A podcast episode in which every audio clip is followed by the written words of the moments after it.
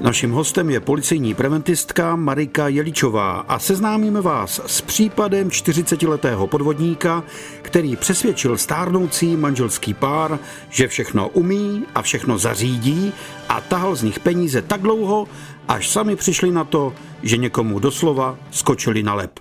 Nabídl zednické práce eh, s tím, že si vyžádal předem zálohu Eh, celkem ve velké výši. Jednalo se o 186 tisíc korun. Po několika dnech eh, si vyžádal ještě zálohu eh, ve výši 86 tisíc korun, kdy jako manželé mu to vydali dobrovolně. Ten muž, kterému bylo něco přes 40 let, věděl už předem, že v podstatě nemá vůbec žádné oprávnění tady k těm zednickým pracem. Věděl, že nemá ani materiální prostředky, aby vůbec tady ty práce provedl, takže vlastně jednal hned s tím špatným úmyslem způsobem, eh, aby ty eh, starší manžele v podstatě podvedl. A když viděl, že mu to takhle jednoduše jde u těch eh, manželů, že mu uvěřili, ty peníze mu svěřili, tak tady té situace využil, kdy ještě přislíbil tady těm manželům, že jim prodá jejich starší auto.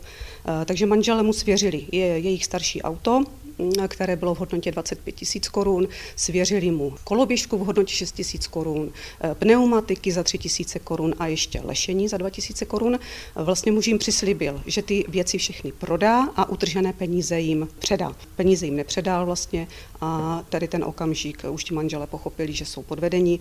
Eh, celkem přišli o věci a o finanční hotovost ve výši 307 tisíc korun. Jak se to stane, že se vám takový člověk vetře pod kůži? Jak se dostal k těm manželům? Jak jim nasliboval tady ty věci? Bylo to úplně náhodou. Zrovna tady tenhle podvodník eh, využíval eh, legendy, eh, že odváží od rodinných domů prostě nepotřebný materiál, šrot a zkoušel navazovat ty kontakty s těmi lidmi a zkoušel někoho chytit na tu vějíčku nabídkou té další práce, které to byly konkrétně ty zednické práce. Nás poslouchá spousta posluchačů, kteří mají vysoký věk, Může se jim stát, že jim zítra na dveře zaklepe takový člověk, nabídne jim spoustu možností, co jim všechno může na domě vylepšit nebo čeho je může zbavit, odkoupit.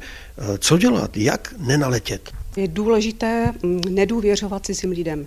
Myslet na to, že ti podvodníci využívají té osamělosti starších lidí, využívají té jejich někdy i naivity, zvýšené důvěřivosti vůči ostatním. Někteří seniori jsou sami a víceméně i vyhledávají kontakt s ostatními lidmi, e, jsou rádi za každé vlastně oslovení i od cizích lidí a tady tím způsobem podvodníci hrají tady na tuto důvěřivost těch lidí. Posloucháte seriál Bezpečný průvodce džunglí zločinu, tentokrát s policejní preventistkou Marikou Jeličovou. Co doporučíte, aby třeba osamělý člověk, když se do něčeho takového chce pustit, chce někomu svěřit své peníze, s kým by se měl poradit, za kým by měl zajít? V první řadě svěřit se eh, nejbližším osobám, příbuzným, dobrým známým. Pokud ten starší člověk eh, je zběhlý třeba v práci na internetu, rozkliknout si ten obchodní rejstřík, eh, podívat se, zda ta firma existuje, jestli skutečně nabízí tu práci, kterou jim ten člověk slibuje a tady tím způsobem si to ověřit. Nejednat pod tlakem, nenechat se přemluvit k okamžitému nějakému rychlému jednání, opravdu to zvažovat, protože ten člověk eh, musí myslet na to, že se zbaví třeba i veškerých svých úspor, dá je cizímu člověku a už je nemusí v podstatě nikdy vidět ty peníze. Dneska je na trhu tolik firem, že takový člověk je naopak tím svým vnucováním nejspíš podezřelý.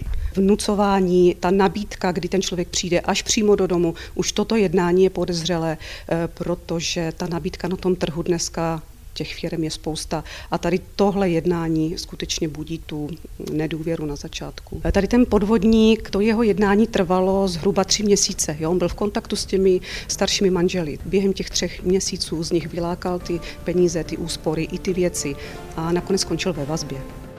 Bezpečný průvodce džunglí zločinu. Každý pátek po 15. hodině a každý čtvrtek v 18 hodin a 45 minut na vlnách Českého rozhlasu Ostrava.